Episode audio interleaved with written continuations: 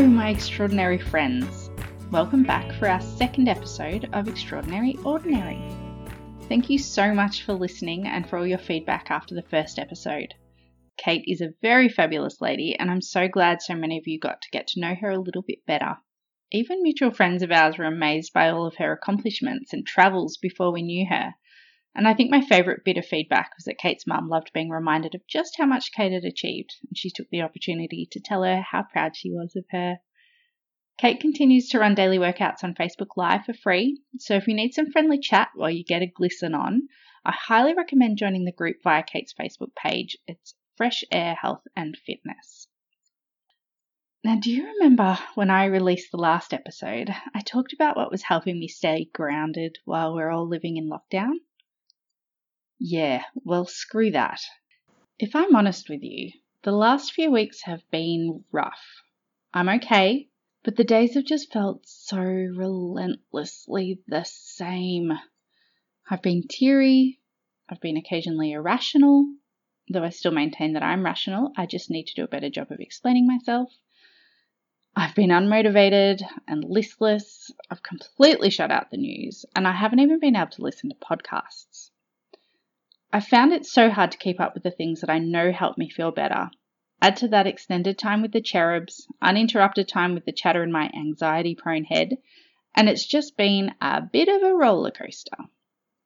We did get out last week as a family to visit some local waterfalls, and that really helped clear the fog and change the routine up a bit. And then for Mother's Day, we held a family Devonshire tea over Zoom, including the making and baking of the scones all at the same time, I even made gluten free scones that didn't taste like cardboard, which is a total win. And the time with the fan band was a balm for my soul. But I still wish I'd been able to actually see my mum. I was also waiting for my puppy to arrive. There's still no freaking puppy. I'm so confused. It's not like it wouldn't have been a perfect opportunity. Anyway, I just keep thinking, I just need to know when there'll be a light at the end of the tunnel. Except now we know that things are easing up and we can visit our family and friends. And when my friend called me to say that school was going back, my first reaction was, I'm not ready. What strange kind of head fuckery is this? But there have definitely been some benefits to staying home. My husband's here more. Even though he's still working, he's not doing the same three to four hour commute every day, so he's here and he's not exhausted. And then the kids and I can walk down to the shed where he's working and have a visit in the middle of the day. My daughter, who's bitten her nails since she had teeth, has stopped and her nails are growing. So something that was causing her anxiety has shifted. The kids are playing more and it's imaginative, constructive play. We're doing fun things like camping in the backyard and going on night walks because the pressure is off and it feels like we have the time and the bandwidth for adventures after dark. I launched a freaking podcast. I think the things I've been missing are actually my connections family, obviously, but my friends are my outlet. They're my decompression time. I process my ideas, emotions, and events through discussing them, and it's just not the same in house party, especially with our internet connection. So now that we've had this collective pause, we've had the chance to exhale and catch up. I'm going to give some thought to how I want to re enter the world. I'm going to decide which things from the before times are not coming back in and which things I need to focus more of my attention on. What have I really enjoyed about being at home with the kids and which parts of that can I keep moving forward? It's not all over yet. There's still a way to go before life as we know it reappears, but I'm determined to walk into it consciously and make sure it's the life I'm choosing. All the other stuff is just a distraction. I still want a puppy though.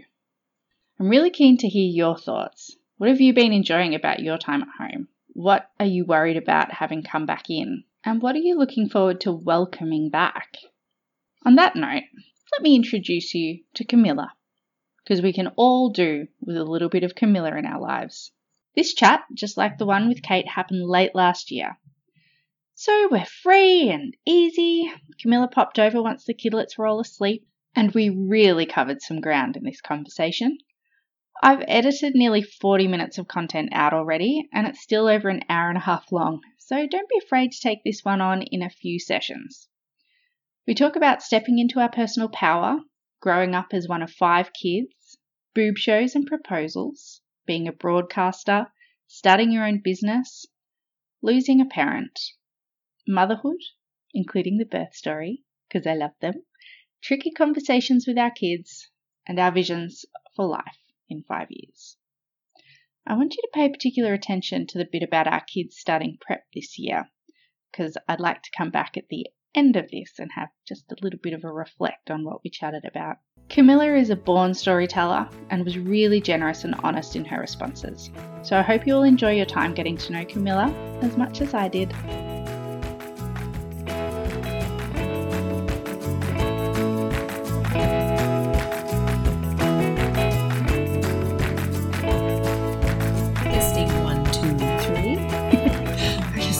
Professional.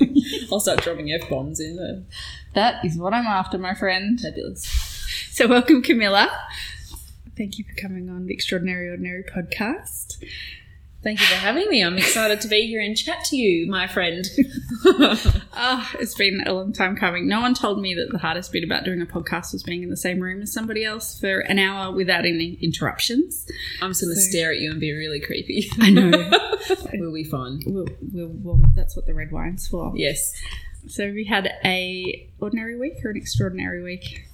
I have had an extraordinary week in the sense that I've been making an effort to step into my personal power a bit more. Hello. And two weeks ago, I would have thought someone who said personal power was a big wanker. Mm. But I have, I'm on the tail end of a, of a course that really kind of teaches you to focus on the stories that you've been telling yourself for so long and how they're not serving you. Yeah. And so now that I'm at the end of that, I, I'm really looking at my days and my weeks in a different light. Mm. So I had my son finish his transition for prep, and that Yep. was that was a big achievement for him. He sometimes takes a bit of time to uh, adapt to new situations, and he came home, and you could just see that he had absorbed so much, and just over that period of time, you see this little person grow into, you know, Yeah. a bigger person that is Yeah. really starting to understand concepts and um, and that's exciting and that's Mm-hmm. You know you feel a sense of achievement as a parent when you- start to see this little person evolving Yeah. so that's quite special and i think yeah with this work that i've been doing on myself you start to notice those inverted commas small things and they're the big things that Mm-hmm. Yeah. make the difference Yeah. so yeah, so in that regard, it's been really, really great, and I, yeah, I feel like it's I'm in a period of transformation, and Okay. yeah, it's exciting. Wow. That I really like that that pat on the back you've just given yourself. Yeah, that. Like shit, yeah. yeah, Like- absolutely. You just got a kid to prep. Yeah, And like not only that, he's he's gonna do it. Like Yeah. he's gonna go and it's gonna be okay. And it's uh it's tough. I mean I know. He, he said to me, I said, "Oh, you know, I've, I've got a, you know, a big."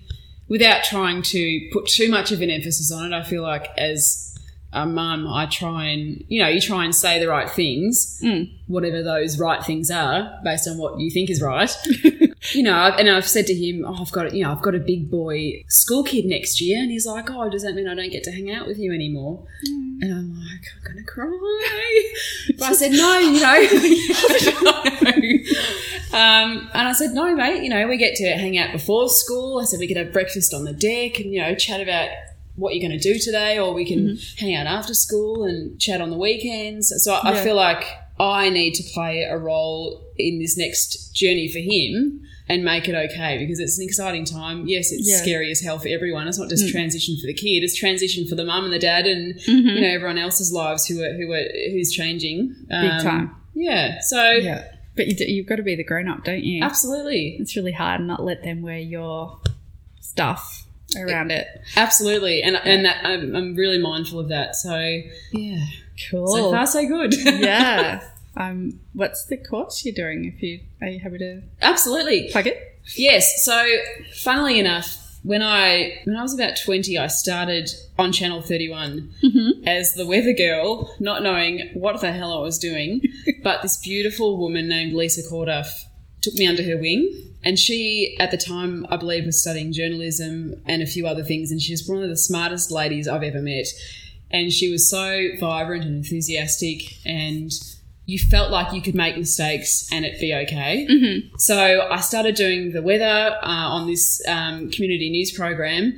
And then I started reading the news under her guardianship, I guess you'd say, and with Phil Chubb, who was the ex um, head of ABC News. So it was an, amazing opportunity for me, and I really felt like she was a bit of a mentor for me. Mm. So went our separate ways, um, and over the years, Lisa created this amazing brand of well, a few different things: um, small steps living, small steps to Whole Foods, and then came up with this course called Ready for Change, and it's an intro four week course on just stepping into your personal power and fig- figuring out what the stories are that you tell yourself and really starting to assess whether they're serving you or not and so much more. But in essence um, that's what it was and that's kind of that's what i've come to the end of over the last four weeks. And i just you just look at ex- you look at your day differently and you look Yeah. at how you're speaking to yourself and you, differently i up until recently have looked at myself and my body as two two different things I'm thinking hang on a minute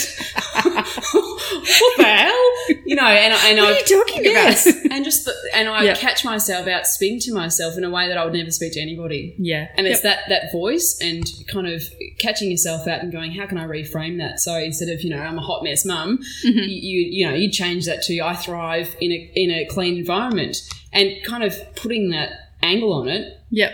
You're giving yourself permission for it, things to be okay like even if you know you can't see the floor Yeah. um you know You should have seen this place like 10 minutes before you got Oh, here. really? Are there things in the cupboard that are going to kill me if I open the door? Yes. Whatever you do, don't go in the study. But that, that's the thing, like, Yeah. you know, and I used to, when people used to come over, you know, I I would straight away apologise for my the state of my house. And, Yeah. and why, why am I doing that? Like, Yeah. and I'm always, I'm constantly apologising for taking up too, too much space. yeah. Like, Like, sorry, I live here. And Yeah. like, well, yeah, of course there's stuff out. Exactly. Or You like live here. feeling like, you know, you're pissing everyone off because, you know, you're taking too long at the conveyor belt in the supermarket. and just everyday stuff that you just Yeah. kind of like, what, where, how, how am I at this point? So Yeah. it's, yeah, it's, it's been a really interesting four, and it's only four weeks and I feel like I'm just starting on this kind of new, exciting path to getting a bit more confidence back with who I am and, and speaking to myself like a best friend, not like a jerk. Yeah. So it's been it's been amazing, and it's I'm you know four weeks in, and that's kind of the end of the intro section. Yep. But yeah, it really kind of turned the light on for me. Wow. Yeah, Do you want to know something funny? yeah. I've been looking at it. I've been looking at that program. Have you? Yeah. and I don't, maybe you got me onto it. I'm not sure. But I've, for some reason, have like, it came up in like a social media somewhere. Yes. And, um, yeah, like I kind of signed up for like a five minute video or whatever they do to hook you in there. And then I was like, should I maybe, uh, and I haven't done it, but maybe I should just. she, you, yeah. I think you would get a lot out of it. It- it Yeah. just she's she's so unapologetically real, Mhm. and she'll often you know do a live, and there's her ki- beautiful kids in the background. Climbing all over her, patting her head, and wanting to do a dance. And one of them came out in a bear suit, and it was just really funny. But she just, she just doesn't apologize. She just kind of embraces the situation and mm-hmm. just constantly reminds you that it's whatever you, whatever, wherever you're at, it's okay. Yeah. It's where you're at. Like, Yep. yeah. So That's so cool. that makes me happy that you're looking at it. Well, and do you know the interesting thing? Like the whole, you know, the whole thought process behind even starting the podcast was that I, I so often sit there going, I'm not doing enough. I'm not enough. And, but then, you know, I want everyone to know that they're okay. And so, yes, I need to turn that inwards. But I wanted the podcast to kind of showcase that there's a universality in our individuality, I guess. Like Yeah. there's, you know, we're all the same, but we're all different. And that's okay. Absolutely. Um, I love the concept. Yeah. So yeah, okay, a bit of bit of synchronicity there. Absolutely. I think I think this show is really aligned with the message of what she explores. Like it's yeah, interesting. Oh, there you go. The the stars are aligning. Yes. How do we know each other? Well, when my son was 12 weeks old, I received a letter in the mail saying, It's now time for you to meet your mother's group. And I thought, Thank Christ, because I, at that point, probably had only showered four times in 12 weeks. And I really needed to reach out to some like-minded mums who are also struggling, and I and I needed honesty, and I needed someone to kind of relate to Mhm. that wasn't my mum or you know other people who felt like they needed to empathise but didn't quite get it and weren't in in the middle of you know a shitstorm. bubble, isn't yes, it is. Yeah. And so I walked down the street and turned up at the, the community council building, and I'm pretty sure I gravitated towards you as soon as I saw you. I, th- uh, you know, I, thought to myself, "Well, she she looks safe. She looks. she. I, I feel like I'm not going to be judged. She hasn't showered yeah, exactly. She looks a bit greasy. No. Yeah. so yeah, so we met at Mother's Group, and um, our kids have really gelled and really connected, and um, and still, you know, they're they're doing prep together. So you're on that Sure journey are. with me of you know yeah. Um, preppy mum next year, and um, yeah, and, and from there, did we do exercise classes together? Yes. yes Fabulous. Kate. Yes, and we've just had many wines since then. We have. Not enough. We've intended for more wines than we've ever really got around to. Yes. But, you know, There's there's, always many more in the future. I was actually thinking today as we did the drop off, I'm like, I think first day of school, maybe we need like a cocktail brunch type situation Yeah, for all the mums. let's do it. yeah, Yeah. Mm. we can make that happen. We can research over wine for the wine breakfast. yeah, well, we'll need a committee to Mm. get together to make the plans. everyone needs a committee Yeah. and a life assistant. I feel like. Oh my gosh. Mm. Actually, I think um, I think I'm a really good life assistant. I'm finally coming to terms with the fact that maybe I just need to be someone's assistant. Like I don't need to to be the the person running a show, Yeah. but I can be like just the cheerleader. Mm. I can see you doing that. Yeah. Are you a list maker? Oh, it depends if you want. Like you like a good list. You like to I like a list. I don't always get through the list, and sometimes I write on my list all the things that I've already done so that I can cross them out and feel feel good. But I'm actually um, much better at organising other people than I am myself, and I think that's because I can kind of see what someone's trying to achieve and what their overall kind of vision is for something, and so I can see where the pieces need to go to make that happen. and how to get there. Yeah. But when it comes to my own stuff, it's like. That's that's a unique skill to be able to see that. yeah, So very good. run with it. Absolutely. Yeah. Yeah. Yeah, I liked being a PA. It was Hmm. fun. And look, no, all care, no responsibility as well. it's a little bit, you know, someone else gets to wear the heat. You just get to, you know, carry a clipboard or something. No, but you, you like the arms and legs of, of something. Uh, what did you want to be when you were growing up? I wanted to be well. I wanted to be a firefighter. I actually wanted to be a fireman, and I'm not too sure why I wanted to be a fireman over a firefighter. Mm-hmm. But I, I wanted to be a fireman. Do you think the term firefighter was actually part of the vernacular Well, as a kid? when I was ten, I thought maybe that I could pee like a man. Why not? and so I so thought convenient. maybe I just had to be a man to be a firefighter, and um, maybe it, maybe it was that. Maybe it wasn't as gender normative. Is that how you? yeah. Yeah. As it is now, um, you know the the terminology and the language. Yeah. Um, but I wanted to be a firefighter. Uh, I wanted to be able to rescue people, and yeah, I, I don't know where where the um, idea came from, but that was something that I wanted to be for ages. Wow. Yes. Have you ever done any firefighting? No. Okay. But once I almost set the house on fire. so does that count? I could have saved myself. Absolutely. it's a bit of a, like a Munchausen's by proxy type Yes, situation. exactly. Yes, I lit the fire, but I put it out. So I get Maybe points. I do need a life assistant to get you safe. um, and then after seeing the movie George of the Jungle, I kind of wanted to be someone that lived in the jungle, but not. I wasn't quite sure how that would work out Okay. Yeah. um, from a money, monetary situation. yeah, it's logistically that's tough Mm. because the jungle is yeah, it's a long way to go get new shoes and Yeah. that kind of thing. Not great Wi Fi. Yeah. So then I went back to the firefighter. Okay. Mm. So it was a recurring yes. dream for you. uh, never happened. no. So it's all right. Still time. I'm sure the CFA would take you. yes. Don't tell them about the kitchen. No. oh, was it the kitchen? well, yes. I'm pretty sure I put a tea towel in the microwave. Anyway, I've, I've blocked it out.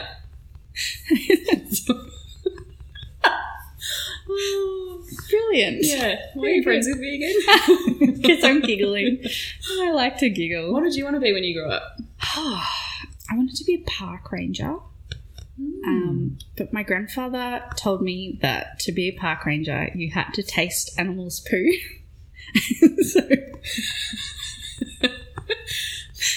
Bloody grandpas. he was the worst. So yeah, you'd have to taste their poo to see where the animals had been. Oh, Yeah, so he has set you on a different path just from that comment. Well, yeah, and it turns out like science is hard and stuff, but Yeah. That's he really also quite funny. he wanted me to be um, about the time Tiger Woods got really big, and he so he was like ready for me to be a golfer, and he like he thought, okay, well you know if Tiger can do it, I'll pay for some golfing lessons, and we'll get Natalie in there. really? So he paid for me to do golfing lessons, and um, look, I'm no Tiger Woods. I wasn't going to support him through retirement, unfortunately. So pro golfer pro golfer or park ranger? or park ranger.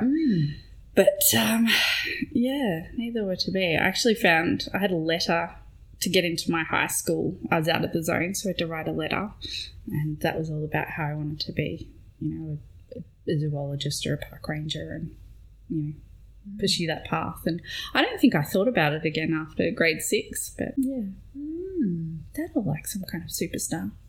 Oh yeah, Yeah, it would be fun. I could see you up in lights. Well, obviously, it'll have to be Christmas lights now. the lights of the trees. And that's about it. But um, oh, the dreams of youth. Yes.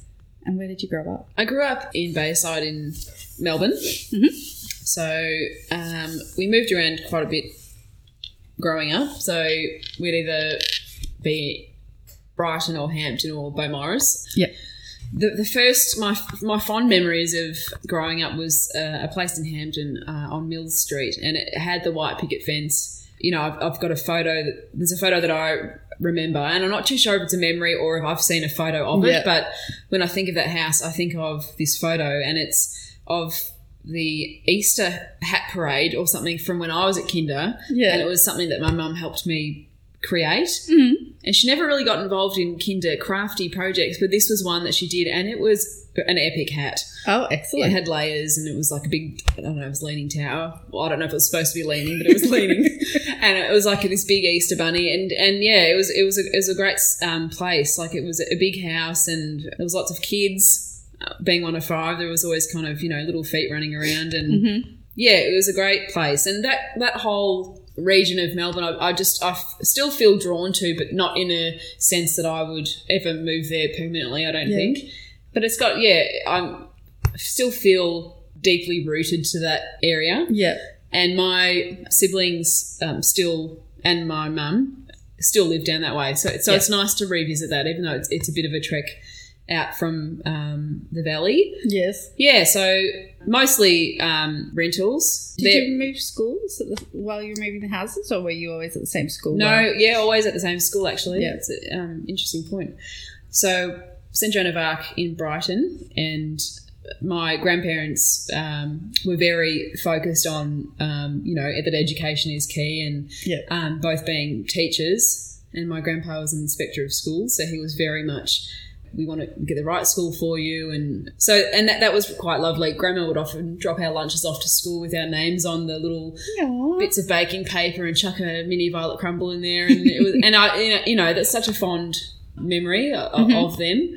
Very caring and very, um, yeah, very focused on education. So they chose St Joan of Arc for primary school, and then um, Star of the Sea in um, Gardenvale for high school. Yeah, but we didn't. Yeah, we didn't move schools, but we moved around quite a bit.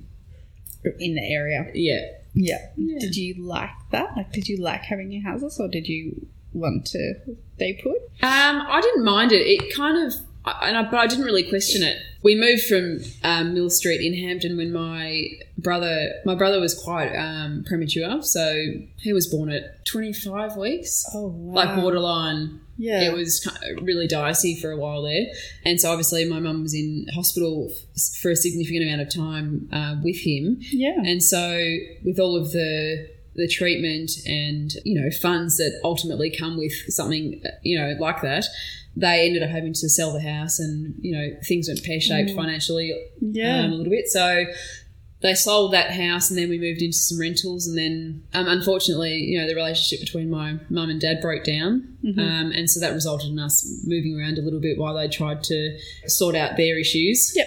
which is hard if you're already under financial strain and then you're Absolutely. households and Yeah. yeah. And I truly believe. I mean, they did the, the best they could.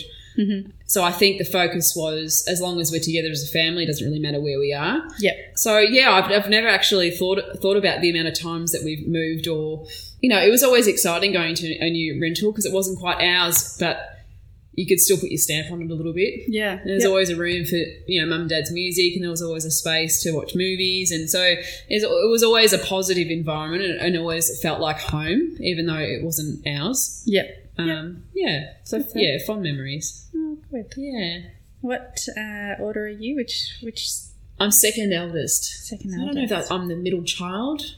Probably not. Well, there's five of us, so there's Yeah. Jess, myself, Olivia, Georgia, Michael. Right. Yes, So Michael was the youngest. yes, Okay. yeah. So there's ten years between myself and him. Wow. Mm. That's a, a long time. Yes. I can bet you I've got 16 years between me and my younger brother. Oh, really? Yeah. Oh, yeah. didn't know that. Which- Poor thing. It's like he's just got another mum. over Yeah. there. It's like, ben, say thank you. Oh. Shut up. That's funny. but um, yeah, Yeah. that's a that's a big gap. It's a Yeah. long time for your parents to be parenting as well. Absolutely, and and I think you know um, having you know four girls and then Michael and and him entering the world the way he did, it was yeah, mm-hmm. it was high stress, but all five siblings are super close, which is lovely. Yeah. So Good on you guys. Yeah. Yeah. And you went on a bit of a holiday with the girls recently. I did. Yes. So it's, it's the first time we've actually done it, and Michael was busy washing his hair, or you know, I'm told. Um, no, he's he um, is a film director, so he was busy on site in Ballarat or Country Victoria or something. So Yep. we'll have to rope him in for the next one. Yeah, so we went down to the Mornington Peninsula and had a really lovely time, and it was what I loved most about it was there was no pretense or there was no feeling like you needed to have certain things to talk about. You dropped your bags, Yeah. you put on your fat pants, and we just sat there and ate and drank and cried and laughed. And it was just a really um, healing experience for all of us because we haven't we hadn't actually done it before, and all of us have, have you know, as everyone does, life throws curveballs at you, and it's just nice to be able to talk about that in an environment where you know these are the people that have known you the longest, Yeah. and um, they get your context. There's so much you don't have to explain. It's just kind of like, well, this happened, and they're like, oh, okay, well, you know, the impact is, you know, from when you were 10 and from when you were 12, and yeah, I love that. Yeah, exactly. And Georgia and Olivia being a bit, a bit younger than Jess and I, it's nice to be able to play a role of, well, this is what we've found worked for us, or kind of being able to offer advice, not from, from a motherly point of view, but you know, someone who really cares about you, and also, I don't know, I, I think the relationship between sisters is really special. Yeah. It's hard to explain. I mean, and sister to brother is the same but different, but Yeah. still special. But Yeah. it's yeah, it's lovely. So yeah, so that weekend was um yeah, it was really Restorative? yeah, absolutely. Yeah. Yeah. That's exactly what it was. We um built I built, they gave me the job of building a fire in the backyard. There was actually a Well, pit there there. go. Yes. We're back to fire again. Yes, oh, yes. There is a theme running through this podcast. so there was a pit in the backyard. I didn't just kind of like dig a hole and st- you know light it on fire. Mm-hmm. Yeah, so we had this beautiful fire going, and you know we we're getting stuck into the red wine, and then there's vintage bicycles came out of the garage, and we were like riding bicycles around the fire, and it was just it was quite funny and quite comical, and yes, it was it was a great weekend. It's just nice to be silly sometimes without all Yes. I think you forget how to be silly Mm. sometimes. When you're a parent, yeah, you are silly when, you know, you kid asks you to dance or to be a cat or Mm-hmm. something. But you've always got in the back of your mind, okay, well, I'll do this for five more minutes and then I'm going to do this. And then- Yes. yep. Or hang on a minute, I've just got to do this. Yep. So- oh, look at me. I'm being really silly right now. How good I'm doing. I'm doing good, guys. Yes, exactly. yeah, give me feedback. Yep. I get a tick for today. Yeah, yeah. So, no, it was lovely. Good. Yeah. I, I think people should just get away. I don't know. Once every two weeks. Maybe quarterly. Quarterly. Yeah, definitely. It's Yeah. important for your soul. Oh, yeah. Yeah. So you mentioned Channel 31 and your stint as a weather girl and Yes. news anchor. Can Yes. you tell me about that? Yes, yes. So, um, yes, I, I went into Channel Thirty One. I actually started on a program as a producer called Pluck TV. Worst name for a show ever. Wonderful people, terrible name. uh, and because my dad actually was doing some work at Channel 31, he was a producer and director there of some of the um, commercials and TV shows and some of the, um, I think it was Cops and Lawyers was the show that he worked on with Michael Kazilny. What was that about? oh, you're funny. Just a little joke there, guys. Um, can you put canned laughter in there? That would be really hilarious. You'll have to show me how to do it. yes, I will. Um, and so, and I feel like everything that my dad did, I, I was really drawn to. I thought, oh, that's. I I have always found I found him really inspiring. So anything that he kind of did, I thought, oh, that looks really fun. That looks really creative and something that I think I could do. Yeah. Yeah, so I started there, and the, and the general manager at the time, Greg D, was the same person who looked after Dad, and so I felt like it was a, a clear connection for me to say, oh, you know, I'd love to try my hand at that.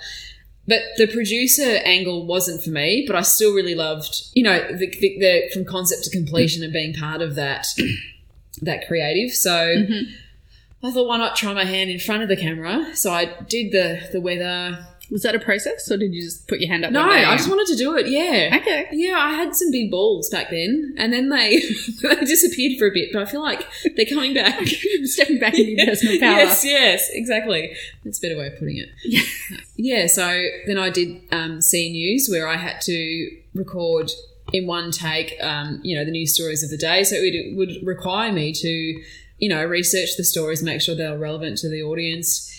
And then from there, I did um, the breakfast show, which I loved doing, and one of the the co-hosts is now one of the producers of the project. So it was Oh, right. yeah, I was under really good guidance, and I felt like every time that I did a project with Channel Thirty One.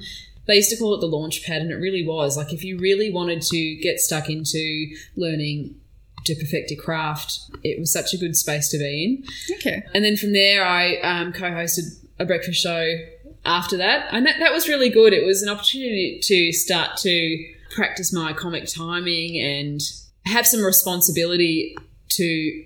Um, for bringing ideas to the table and Yep. backing yourself when you thought something really needed to be said, and so Okay. that was yeah, I really enjoyed doing that. Yeah, did a few other uh, a few other projects, and then started doing the radio bits and pieces at Yarra Valley FM. So was that because you moved up this way? yes, Yeah. yeah, And did it just get too hard to get into Channel 31? Or not oh well, I would have to leave. So I used to catch the first train of the morning, and I look back now, going what, that you know where did that energy go? Yes, exactly. So I was living in the basin at the time in a caravan in my parents in law's backyard, saving for a house. Mhm. And so I would get up, my now husband um, would drive me to Ringwood East Station. I'd catch the first train. And I made friends with a butcher who was about 70 and used to carry his knives in a bag at the station. So I felt safe with him. Yeah. I thought, you- 'Cause you if had not going to kill me, Yeah. you're going to protect me. Yeah. Yeah. So that was nice. And then I'd catch, yeah, the first train in and have to walk from Flinders Street or whatever the station is that's closest to where the BMW building is in the city, down the other end. Um, that's where the offices were. And yeah, and, and be there at 6.30 to be on air at 7. So we had half an hour to get everything together. Wow. Yeah. But it was, it was full of energy and it was vibrant and it was Yep. people who wanted to be there. No one was getting paid. This is all volunteer. Yeah, I was going to say, like, there wouldn't be, like, you know, a makeup team or a. no. Yeah. No, and my eyebrows, I can tell you, they were not always bang on. No. Um, and and from there, it was at a time when I was working for News Limited, taking the death notices um, over the phone. So I would do from six till nine at Channel 31. Mhm. By the time we wrapped up, it was I think we were on air from seven till nine. Then I would catch the train to Blackburn to do an eleven till eight shift. oh, wow. So I did that for three three months, which was the the time slot for the season, or however it worked. Yep. I was absolutely exhausted, but you know, on the last day of the show, Lee proposed, Aww. so it was really lovely, and it was yeah, and yeah, so it was it was a very fond time, and yeah, was. Did he uh, propose knowing that it was a big shift for you, or like was it a? I think he was waiting because you know when you're kind of doing silly hours like that. Mhm. I think yeah, I think he was waiting for it to all settle and So how did he do it? Okay. Well, Do you know? I'll tell you when. Okay, this is what happened. Right. He said to me, "Oh," um, and he was working in schools at the time as a computer technician, and he said to me, "He's like, oh, one of the ladies at the schools." Got some tickets to this show called Busting Out. And I'm like, what is that show? Because it sounds like a boob show. He's like, well, it kind of is. And I'm like, puppetry of the penis? And he's like, well, yes, but with boobs. And I'm like, sure, I'm down for that. so, I mean, I'd like to see how it's done. yeah, and I thought, no one can make up a story like that. Like, it has to be legit. So, anyway, so he's like, oh, you might want to pack a bag because I got a deal on Groupon. And Lee's all about a bargain. So I'm like, of course he did. so I packed a bag and off I went. And we were living at Lee's parents' place at the time in the van. Mhm. So we jumped in his canary yellow Monaro and um, headed into the city. And what the, my first clue that something was not right was he let me change the radio station to Gold 104. And I'm like, And, that's, not love. I don't know what it yeah. And I thought to myself, something's something's going on here. anyway, so we got into. Did the he let you change the heating? Did you? Were you able to? No, Just no. Okay. no. He probably needed the aircon. though. Yeah. he was sweating bullets.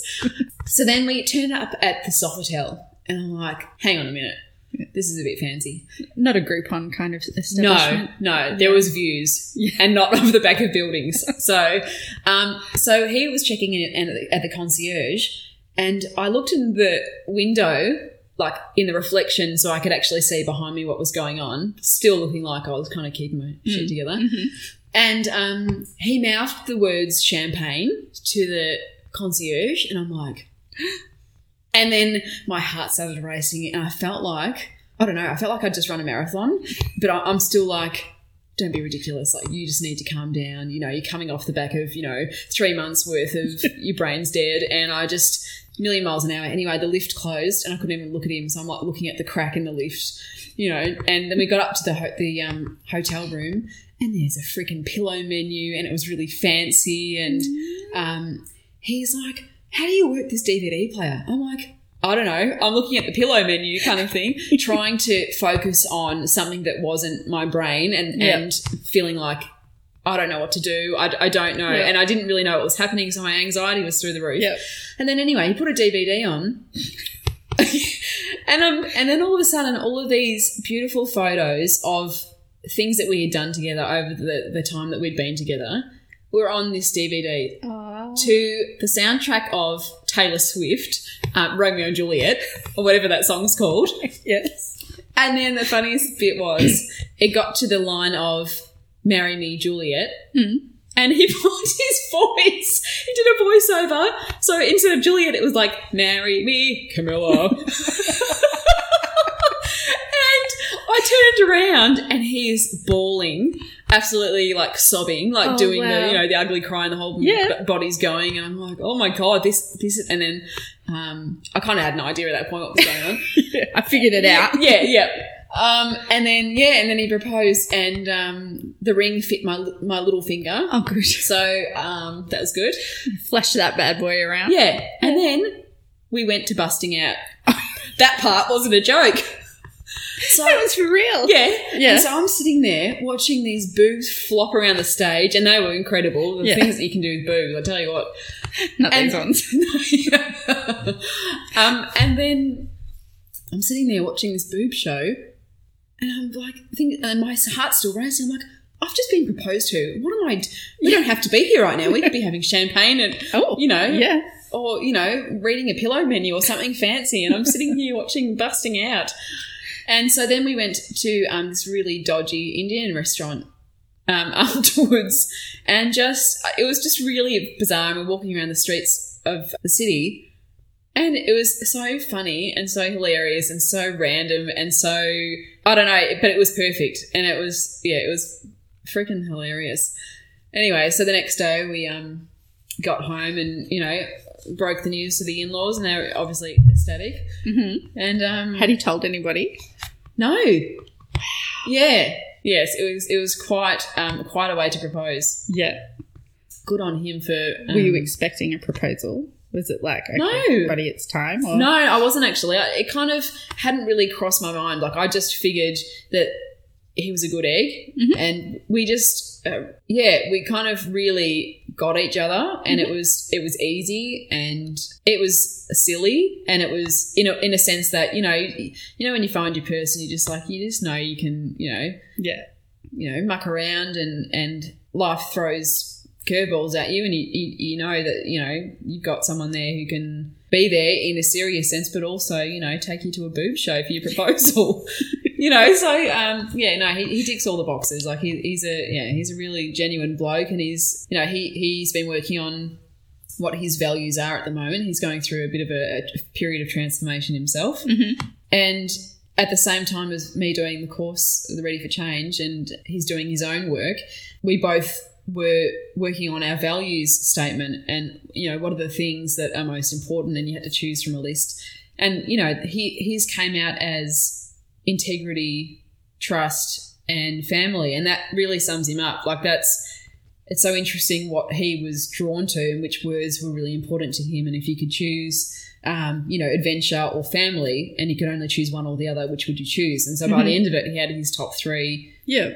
values, and it's quite fitting. Yeah. yeah. What were your values? If you happy to share. Of course, yes. Um, No, I'll share my husband's. I'm not telling you mine. yes, exactly. You That's bus, private. Yeah. Um, mine were adventure, intimacy. What were the two others? I have to come back to you on that. Mhm. But adventure was number one, which is so interesting. Uh, nature, adventure, nature, intimacy, and something else. And what I had to do with mine was take those four, I think it was four, and come up with a values statement. So you had to come up with something that really, you know, spoke to you. And um, yeah, it, it, was, it was a really interesting process to go through and to try and figure out, you know, why certain things just feel good and why other things are like, hang on, why is that not fit? Like, why is that such a yucky feeling? And Yeah. if it doesn't align to your values, and it starts to make sense. Yep. Especially, um, I've never done one, and I think I really need to do one. I think I'm probably just going to have to do this course. But Yes. yeah, I mean, we're busy. There's so many competing things for your attention, and if you don't have a way to filter it out, Mm. you're doing everything. Mm. And apparently, we're only human, and there's only so many things we can get done. Yes. And sometimes, you know, it's actually better for everyone if you say no to a few things. Absolutely, saying no is, re- is it's really empowering. And there's actually a gentleman who I've started listening to podcasts. His name's Jim Fortin, and he is a hypnotherapist, but he also really focuses now on uh, mindfulness as well as well as I don't know a lot about hypnotherapy, but he specializes in a certain type, um, and also he believes deeply in self hypnosis as well. Okay. Um, but he talks about that life isn't about doing things to be something. He flips it on its head and says, you know, if people focus on what do I need to be Mhm. in order to have, in order to do. And so when I started thinking about that, you know, he always says human beings, like being. What am I? What do I need to be in order to do? Not what I what do I do in order to be? And when you start to think about it, like recently, you know, a, quite a quite a, a big stress of mine has been something that I've wanted to do is be available for school pickups, just so I can have those crucial conversations at the end of the day, and I can walk home with my son and you know, how did it go today, mate? And he might give you a nugget that really gives you an insight into something that's going on or something that he's loving doing, and just build that connection. Um, and instead of focusing on what what do I need to do, what do I need to do, I thought, what do I need to be? And what I need to be right now is to be focused and be, you know, all of these things. And that will help me get to the stage of doing. So Yeah. I'm trying to focus more on what do I need to be. yeah, okay. And it, yeah, it really helps you focus on what's Yeah. important. Mm. So if you be it, the rest will follow. Exactly. I like it. Yeah. Uh, how do you think you're going with the the goal of being there for school pickups? I know it's kind of been playing on your mind probably as long as I've known you. You've always been like, I, I want to be, Yeah. you know, there for pickups. Definitely. I think the reason it's so important is I just remember those hot summer days in a horrible school dress, carrying a bag that felt like it was 20 kilos, a good half an hour's walk up Weir Street in, in Brighton. And if you know Weir Street, there's two parts of it, and that hill is atrocious.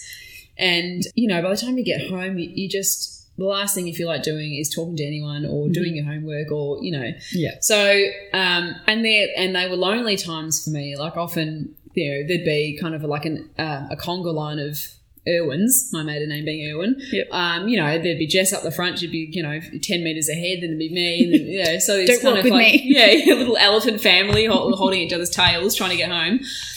Yeah, and it was quite lonely, and it would have been. And I always saw my friends being picked up by their parents, and I, I always felt like I would love to have that, and it would be so nice to be able to share that journey home with your parents and, and talk about your day, or have someone care enough to ask about your day, or be there to pick you up. And so, I think that from a logistical standpoint, it's not so much that; it's more so being being there and being available and being present for me. Yep. I feel like I'm getting closer to it. I completed a, a course, a TESOL course recently, Mhm. um, which allows me to teach English to kids in Beijing, Okay. um, which essentially allows me to do the school pick up and drop off or be a bit more flexible in it Yep. and do some hours on that of the evening. Okay. So I feel like I'm closer to being available for that. Yep. But yeah, I it has been a big stress, and I think I need to take that pressure off myself and realize that it will be, it will figure itself out. Yeah. Yeah. It, it will be okay. Yes. After you you were at News Limited, did, you study prior to that, or did you just kind of get roles where you could get them? And so when I finished year twelve, I wanted to take a year off, and my dad was very much of the opinion that that was not something that smart people did. so I enrolled myself into public relations at RMIT, Mhm. and I did six months of that course, and I hated it. The parts that I loved was the creative um, elements, was the concepts, was the project management, but there was a huge maths element in it. oh, Um, really? actually, not sure why. Is that It's public- about engagement and just statistical type potentially, stuff? Yeah. Okay. but uh, my brain saw numbers and just freaked out, and I just I just couldn't get. Actually, there was an accounting Mhm. section within the course, or something something like that, Yeah. and um, it just wasn't for me. And I I, I ended up working full time at Officeworks in retail just to you know get a bit of um, money behind me. And then started working for um, News Limited. So I was an advertising sales consultant, and my role was to take death notices um, for the Herald Sun Mm-hmm. birth notices, Valentine's Day notices, which Okay. were uh, an interesting clientele to work with, particularly when they're putting in one for their wife and one for their mistress Oh in the same phone call. same phone call. Yeah. Do But- they? Does that go on the same credit card statement, or well, because I mean, if you did it twice, then you'd get picked up. If you do it once, you just say, "Well, that's the cost of a single ad." you've thought about this. No? Very devious. yes. Well, if we had people call up and question ads in the paper, we would obviously couldn't divulge any information because of the privacy policy. Mhm. Um, but I actually have not had not thought about the, the credit card side of things. Yeah. So you'll never be a spy. No, no, I don't know. They'll see the fire and go, "There she is." so yeah, I, I started doing that. Yeah, and there were some really, really hard calls throughout that. You know, there'd be notices for kids coming in, and you know, best friends, and and as part part of the process of putting a death notice in would be that they would need to provide us with essentially proof that this person had died, and that was in the form of a funeral director name that that our customer relations team would check Okay. or um, a hospital if it was palliative care hospital, for example. Um, but you'd have situations like the Black Saturday fires where we had a backlog of hundreds of people's death notices because none of these bodies could be verified. And the, the head of classifiers just said, just release them into the paper because we we we had didn't even have dental records. We had nothing that we could use. Yeah. Um, but they just made a call. So yeah, so some some of those phone calls were horrific. But then you'd have the birth notices coming through, and you know um, proposals where people would pay fifteen thousand dollars to take out a full page "Will you marry me?" ad in the paper, and um, wow. yeah. So, and then from there, you know, I used to have people sit with me and I would be their buddy and train them up. And then I um, officially moved into a training and assessment role there. And that was really great. So I was fac- facilitating groups of new recruits coming through and making sure that they were ready to be handling lots of different calls. Yeah. And so I was probably there for four years, four or five years. Okay. Yeah, it, it was a great start into my professional career. Like it was, um, I really learnt a lot about professional work ethic and adherence to schedule and how to be a grown up. Yeah. And I remember going to the ATM and checking my bank balance with my first paycheck, and I'm like, I can buy money. so many shots. I'm going to buy lunch today. Yes. oh goodness. So yeah, no, it, it was yeah, it was really interesting and and a really rewarding job. Okay. So, um, just going back to stopping uni, was that a hard decision as far as like I always have this thing in my head about not being able to quit, um, which like you can absolutely quit if something's not right for you. There's no point in spending four years and sixty grand doing it. But was it hard or was it a really easy? It I knew in my heart of hearts it wasn't right, and I the biggest challenge for me was not letting dad down. Yep. Okay. So the biggest challenge for me was trying to figure out how do I tell him because I just knew it wasn't right. Yep. Um, and I hate letting people down, and it was particularly him. He was kind of, I, you know, I just wanted to be awesome, and for him to know that I'm awesome. Okay. Yep. so, and I, yes, that that was the biggest um, challenge for me was letting him know. But I started doing a diploma, an advanced diploma of um, broadcasting at Holmesglen, and that felt right Okay. it was slightly sidestepped to PR, but still had vibes of create creativity and um, you know expression of content. And you know we covered radio, and that's where that's where it all kind of started to get exciting, and that's where Yeah. the linkages with Channel Thirty One started coming in. So Okay. You know, we're learning about how to about levels and um, interviewing and um, Got any tips? you're actually a really good interviewer. Well, thank you very much. Yes, Is it the wine? It's the wine. could be helping. Yeah. Yeah, and, and you know, we, we were creating TV shows and, and producing and writing scripts and working with people, being a TAFE, we were working with people who were actually working in the industry. So it was current. It Yep. wasn't just theory, it was, it was practical. Okay. So that was a great course. And did your dad take the news? Okay. Yeah. Well, I don't feel like I was traumatized by his response. Okay. I think he just knew that it wasn't quite right. Yep. But he was, um, once he could see how much I was enjoying the broadcasting course, he felt like he could actually impart quite a lot of knowledge. That was his background. He was an Yeah. old film director f- for years. He worked on Don's Party with Graham Kennedy. Okay. Uh, yeah. Right. I'm like, And, uh, that sounds familiar. Yeah. and, um, and, a- and a few other programs like The Sullivans and Oh wow. Yeah. Okay. And he loved it and he was a, a boom operator to start with. There's a photo that we've got at home back before OH&S was a thing. Um, he's sitting on the ground with a fag hanging out of his mouth holding up the boom you know arms would have been burning. Mm-hmm. yeah and it's just yeah so he he loved that. And i i loved it and it was it was so nice to be able to share that yeah that, that love of creating content and you know expressing a message. And so yeah so that that felt really good. And i think once he could see that that was something i really enjoyed Yep. You know, I didn't even didn't even cross my mind about whether or not that was he would think that that was a good decision. It was something Yeah, that just yeah, it felt Just right. felt good. yeah. So why don't you do it anymore? I don't know. I um I've done a few things since then. I was the, I did a um, commercial for Target Australia. Oh, good. yes, um, and I was cast as the uncoordinated girl next door, and I got the So- job. I'm so googling. I don't. It's probably not allowed on Google. what was the Um, uh, what was the audition process like for that one? Well, I was working for the Australian Radio Network at the time, which is where I moved to from uh, News Limited. Mhm. And I called in sick, but then I told my boss at the time what I was actually doing, and then I got in big trouble. Mhm.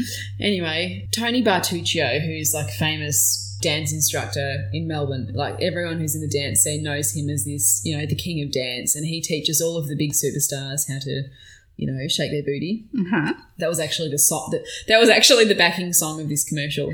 And um, i'll send you a picture later. Thank you. and so when i got to the uh, audition there was a room full of people who knew how to dance. They were in the correct attire. I was in makeup for quite a long time. I think they felt like i needed some work to look more like a girl next door i'm not really sure but I enjoyed the pampering, and um, myself and another lady who was also cast in the same role as me, we were positioned at the front of the room, and it was at an old building on Fitzroy Street in St Kilda. and um, we were we learned this routine, and I thought I was amazing at it. and then I turn around and there's backup dancers doing their thing, looking you know as they should, and as I Uh-huh. probably should have looked. And they were filming the whole time, even though I was we were laughing and just you know trying to do our best, but you Yeah. know um, fluffing it up every two seconds.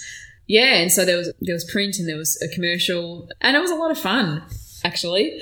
And and in my current role, they got me to do some voiceover work last week, and it was the first time I'd been back in front of a mic doing that for I don't know how long, a long time, Yeah. and I really enjoyed it.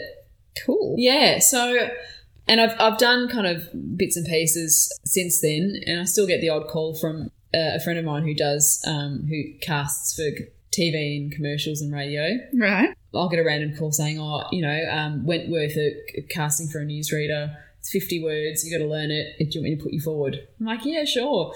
Yes. Yeah. So it's so much fun. I think I love it because it's um, you don't quite know what to expect, and people don't know what to expect of you. Yep. And so when it works, it's it's yeah, it's really fun.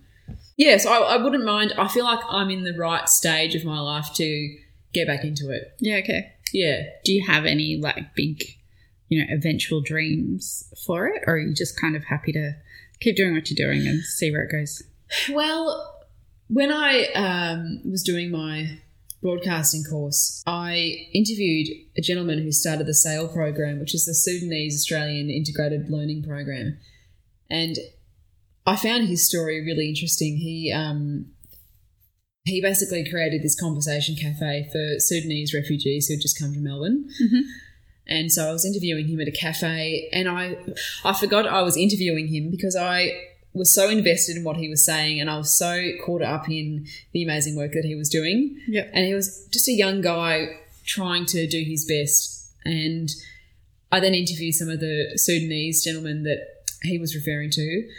And I remember going into one of their offices, and they were just so generous with their time and really wanting to share their story. So I loved the the doco interviewing style of of film and what you're able to do with that, and how you can allow someone to share their story Mm-hmm. that's not in a tabloid sense and that's Yeah. not um, edited to make it look a certain way. Yeah. Okay. Um, yeah, I really enjoyed that aspect of it. Um, and throughout the broadcasting course, you know, you had to come up with ways to lift the lid or uncover perspectives of, for example, a friend of mine who was um, a drug user. Um, I asked her if I could interview her about it. Mhm. Um, obviously, being quite sensitive, you know, about about the topic, and she she said, "You know what? I'd love to talk to you about it." And Okay. it was a, a really it was a, a really uh, inspiring interview, hearing her perspective and why why she chose to do it, and um, you know her her background, her upbringing, and yeah, so connecting with people um, was for me. I, I loved that aspect of it. Yeah. But I, yeah, so I mean, I guess that's what it's great for. You can really it allows you to be able to choose which angle you want to follow. Yeah. Yep. Just follow the story where it goes. Yeah. You don't even have to have a. Okay. So Yeah. one day there's going to be a documentary. Maybe. I, I always wanted to do a doco called The Power of Poo. I'm a real catch, aren't I? So, and um, kind of along the lines of The Power of One, but not. Okay. But the power of um, poo in the sense of in a lot of um, third world countries, they actually use animal poo to cement housing. And for energy as well. Absolutely. Yep. And so I always had this, um, I, I think I even storyboarded it. I really wanted to have a comical approach to something really serious. Yep. Because people were like, power of poo, what do you mean by that? Yeah, so I don't know, but I really enjoy um, making people laugh as well. Yep. So I don't know if there's a kind of a middle ground there. Mhm. Hmm. Cool. Watch To be space. continued. Yeah. Yes. That's right. Yeah. Watch. Yeah. And then so you you went to Australian Radio Network Mm. and um, were working behind the scenes. Then I'm guessing. Yes, so I was a client services consultant. Mm-hmm. The Australian Radio Network was Gold 104 and Mix 101.1. All right. Yep. Yep. And my role was to acquire new business. Okay. So, for anyone who doesn't quite understand the, ra- understand the way that the radio world works, it's quite cutthroat, and it was a real eye opener into hard selling. Yep. And as much as I loved being able to tell people that I worked for a radio station, because people were like, "Oh my god, that's amazing," um, it was soul destroying. It didn't feel right. It was slimy. Right. It was. It didn't feel like an authentic way of projecting someone's business to Yeah, the okay. world. Yep. Um, it felt like a money grab, and it, yeah, it wasn't something I stuck at it for for quite a um, what was that, eighteen months or two years. Okay. Uh, and then a gentleman that I worked with at News Limited, and I, f- I found out, you know, at that point that you know media, as other industries, is, is quite small. Yep. Uh, and you know, you never burn your bridges, as my dad used to say to me, Mhm. um, because you know you never know who you're going to come across again. Absolutely. And so a gentleman who I worked with at uh, News Limited called me up and he said, "Look, I've got a job for you at Bauer Media. Do you want it?" So I caught up with him for coffee, and um, was that before or after it had acquired all of the other? Didn't Bauer kind of acquire a whole heap of? yes? So so Bauer Media was a, a, a family-run German company, um, and when I was hired, it was ACP magazines, Mhm. and so my role was working um, for a number of magazines in the the trade magazine arm of it. So it wasn't your Woman's um, Weekly or the Australian, Australian Woman's Weekly or the tabloid magazines. Mhm. It was your earth moving equipment magazines Yes. and your farm equipment and rollers and dozers and scaffolding and uh, supply chain review and Mhm. um, but what I loved about that was actually meeting the families and the people behind the businesses.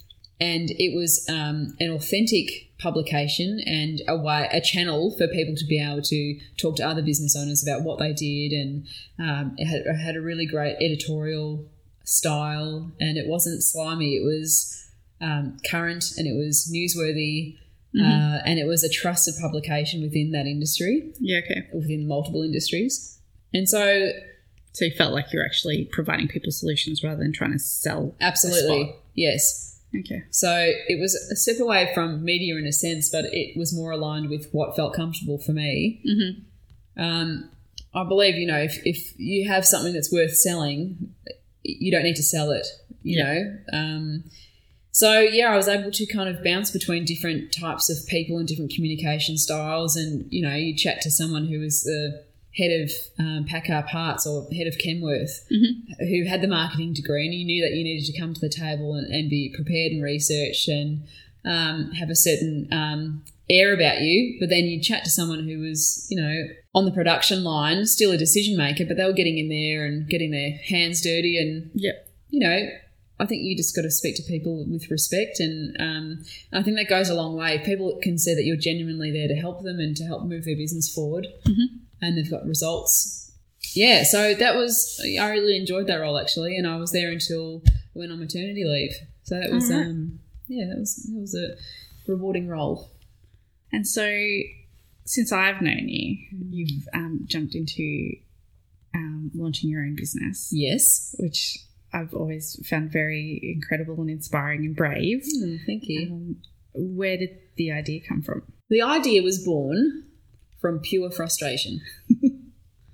so, when my husband and I recovered from the um, boob show, we we were both of the idea that we wanted to create an experience for our guests at our wedding. We Mhm. didn't didn't want it to be cookie cutter, and we didn't want it to be stuffy. We wanted our guests to feel like they were part of our story, and it was the story that was starting that day. Mhm. And we thought, okay, we're going to be able to do this at a venue that is quite free flowing and a little bit of inside, a little bit of outside, and we had these this kind of vision of you know festoon lights and um, an open air vibe and European long tables and um, in a garden and feasting and social and an opportunity for two families and two lots of friends to be to have a bit of a fusion and then for everyone to leave like they've just experienced that first story with us Mhm. and i thought to myself like i don't know where to find that place like where am i going to find a place that will um, help us create that. Yeah. So we were driving around for weekends on end, trying to find something that would fit the bill, and we struggled. We were on Google. I got really good at googling. I was googling everything. Yarra Valley wedding, Yarra Valley wedding relaxed, Oh. Yarra Valley wedding. You know, And someone's got in the same color as their background color on their website. They've just written every single suburb in Melbourne, and so you. exactly. Yep. Whether it's relevant or not, SEO can sometimes be a pain in your backside. Mhm. So, yeah, so we struggled finding that that place that would give us that feeling. So it wasn't a specific structure that we were looking for. It was just we we would we knew that we would know when we got to the place that it was perfect. Mhm. And so we went to a few reception centres and it didn't feel right. Uh, and then we were on the way home from a day of driving down dirt roads because I thought to myself, there's got to be somewhere, there's got to be a family owned venue, in inverted commas, that may not traditionally be a venue, um, that would be perfect and that would allow us to create this experience for our guests and it um, be, you know, a wonderful occasion and as it should be.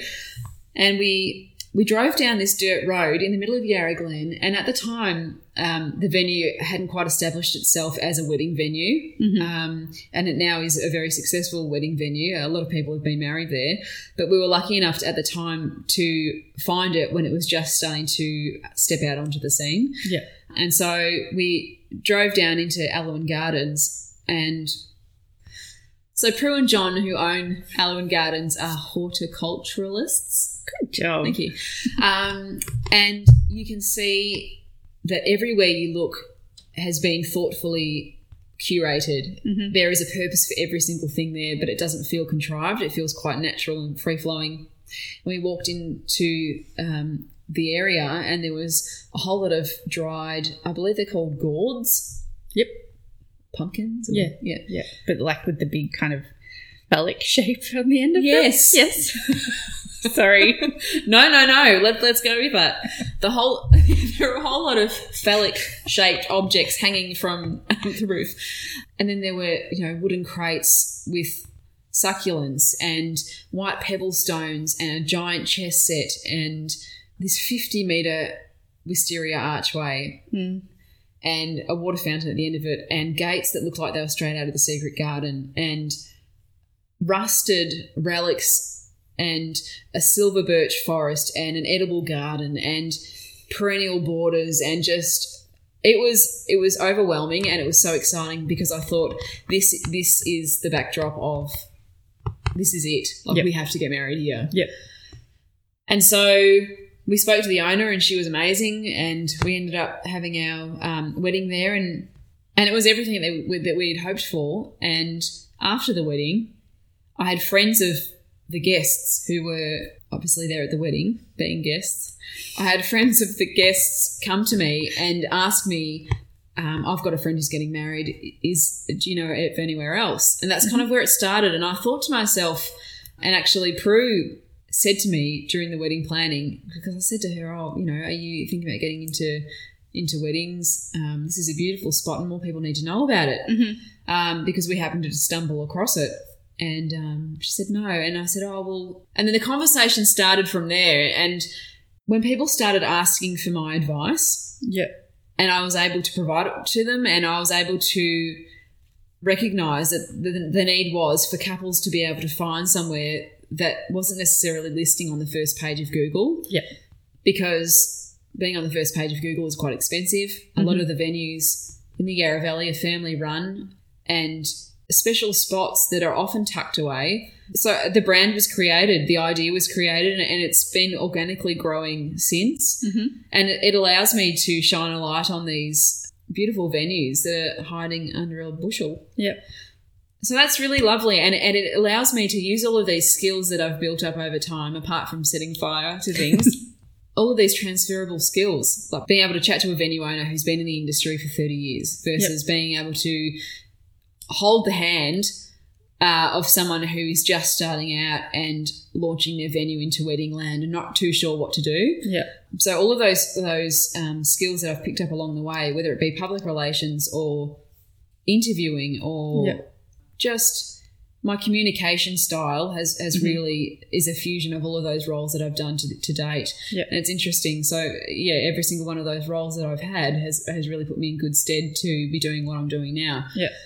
And I I- find I- it really interesting. You know, you'll tell me about, oh, you know, I went to this venue today, and then you'll tell me this person's like life story. Like you, you've spent an afternoon with someone, and you like have an understanding of you know their vision and where they're trying to go. And I'm always like, how long did you spend with them? Like, yeah, I, I think and oh, re- recall as well. oh, that's lovely of you. That's right. So networks. Yes. Well, I, I feel like once you understand what someone's why is and why they're doing something and what's important to them and what is their vision for the venue, it's that's what sets my business apart is that that personalized approach, um, the care factor. I don't want to be, and I've never wanted to be, the wedding machine that just has millions of venues uh, or vendors Mm-hmm. on a website and just is it churn and burn type mentality. Yep. Um, and I think that's where it really resonates with the couples as well because they can approach me like an independent party in the matter. Yep. So I am almost facilitating that interaction between the venue and the couple so I can find out what the couple's needs are Yep. to the degree of we want barn doors and Australian beers on tap and we'd like exposed timber beams. Yep. So really specific detail that's important to that couple Mm-hmm. and you know a venue that that has the perfect spot but you can't necessarily type that information into google No. No. so and i've found that you know people don't necessarily know what type of venue they want as far as what it looks like they they know what they want it to feel like they know Yep. what they want it they know the style so they might Yep. go oh, well, i want it really relaxed and with views of you know million dollar views or Mhm. um, we want it to feel like a big party or so people know how they want their wedding venue to feel or how they want their wedding to feel they have a vision of their day Yeah. and often when i'm trying to It's an emotional decision, isn't it? Not a- absolutely is yeah. yeah so you know i work with um some personal shopper clients um, as well as the the directory but often one of my questions to the the VIP clients is, you know, like what's your vision for the big day? And often they're taken aback because they I think they feel like when you engage someone in a service, particularly in the wedding industry, a lot of couples have the idea that it's a money grab.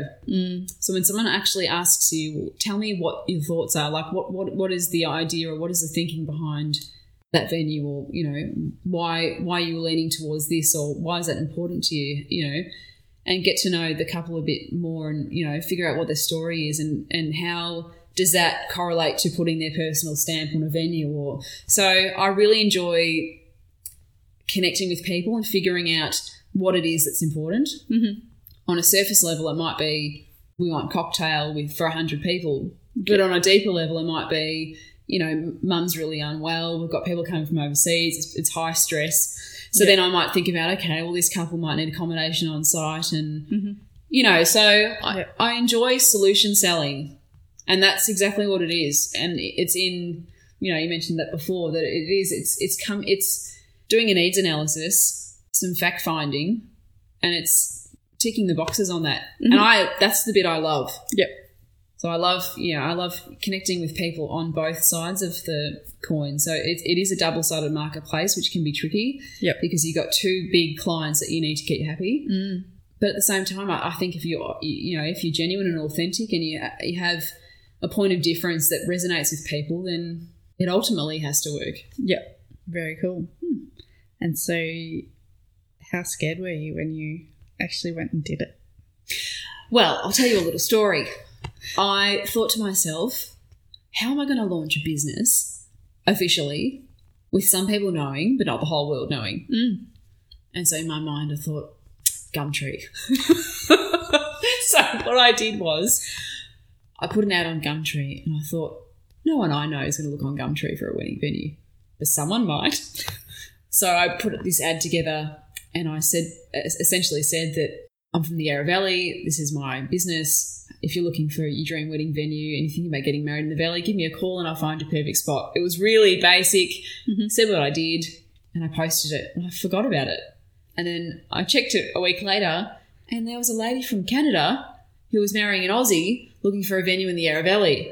And I'm like, this is spam, surely. Like, who is this joker? Anyway. All you have to do is send them a $50,000 deposit. Yes, exactly. Wait for their check to Yes. clear and then, yeah.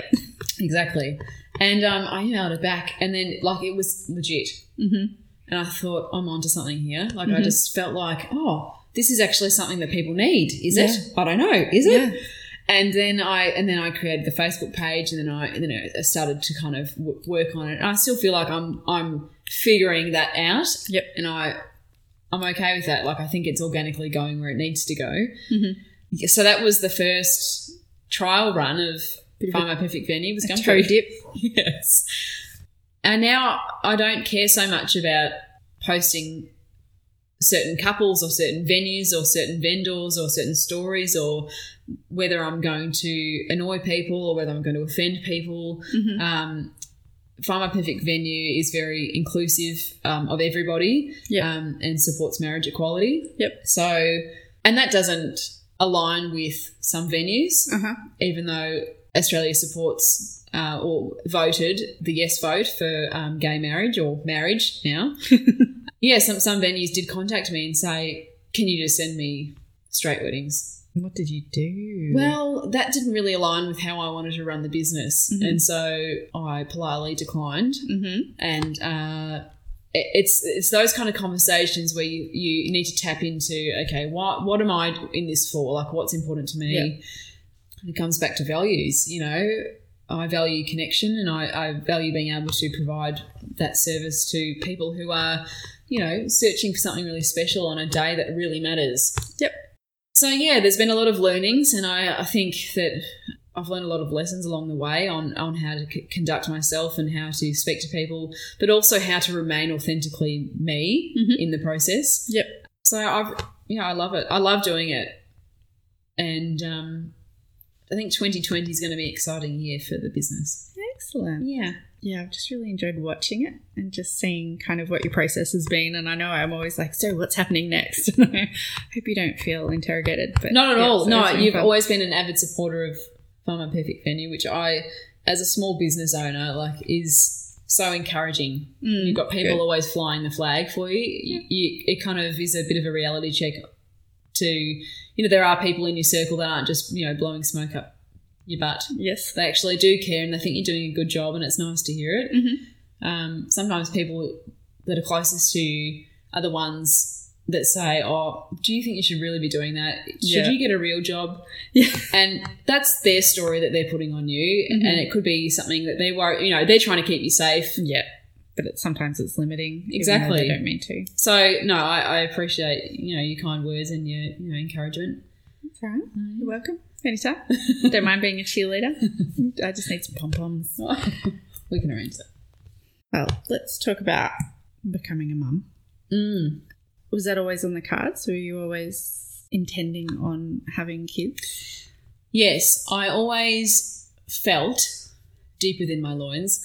Um, Literally. yes, yes.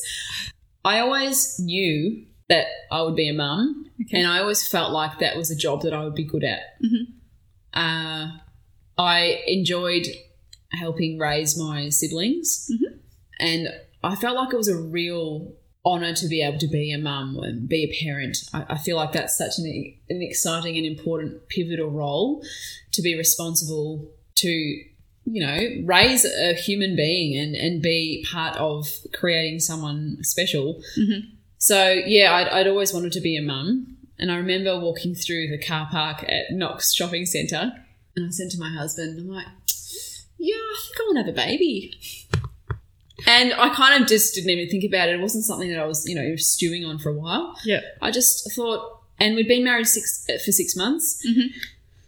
and people at the time, you know, were always waiting for like, we'll wait two years and then we'll have a kid, or you know, Yeah. I thought, why are we waiting? Like, we love each other. I think you're awesome. You think I'm all right. You know, let's just let's do it. Yep. And my husband was like, ah, I think I need to think about it. I'm like, that's a fair call, Look, I, I, but I'm ready. Just so you know. yeah, I'm a big proponent for thinking Yes, about it. Yeah, yeah. Had you talked about it prior to me being married? Um, we always had this imaginary child. Sounds weird, but we always had. We always used to speak about like when we are in the kind of like the throes of you know. Um, that sounds weird too. When we are in like early dating days, yeah. um, and Lee would go on holidays with his mates or whatever. He'd send me a postcard, which is really nice. Yeah. And he'd like refer to, oh, say hi to Frankie for me. And it became this like, who the hell's Frankie? It became this like love child that didn't exist. oh um, and then before we had our um, dog, Wilma, Lee bought this like baby baby dog, also known as a puppy, and we named it Frankie, and it just became this thing. Anyway, so in a comical sense, I think we'd always we always knew that we would have a child together. Mm-hmm. Um, but actually talking about it in a grown up sense, I think was quite scary. Yeah, particularly for him. I I I, I felt like the time was right, yeah. but obviously it takes two to tango. Um, Again, literally. yes. And so I remember that um, Lee bought me tickets to George Benson, who I bloody love. I don't. Who's oh, George Benson? Do you know the song on Broadway? No. Okay. Well, we'll have a session. Okay. Uh, he's he's a like a soul. He's a soul singer crooner from the I don't know sixties, seventies, eighties. Mm-hmm. He's amazing.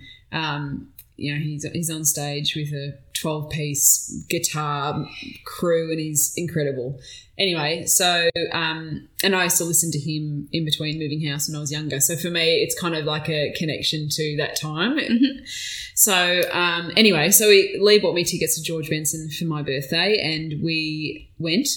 And on the way to Lee picking me up, he sent me a text message. About a month after I'd had that in a revelation in Knox Car Park that it is very inspiring. Yes, we do. We don't do things the, the standard way in the Ayres household.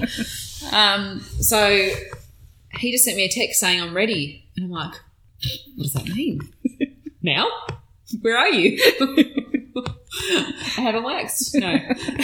So, and I knew what it meant, and I was I was so excited. And then I thought it would be funny to buy him not Viagra, but I bought him like it was called, it was actually called Sperm Max. and I don't think it's ever been opened and it's still in the cupboard. and would probably kill you if you had it. Do some serious damage. Was it from a reputable?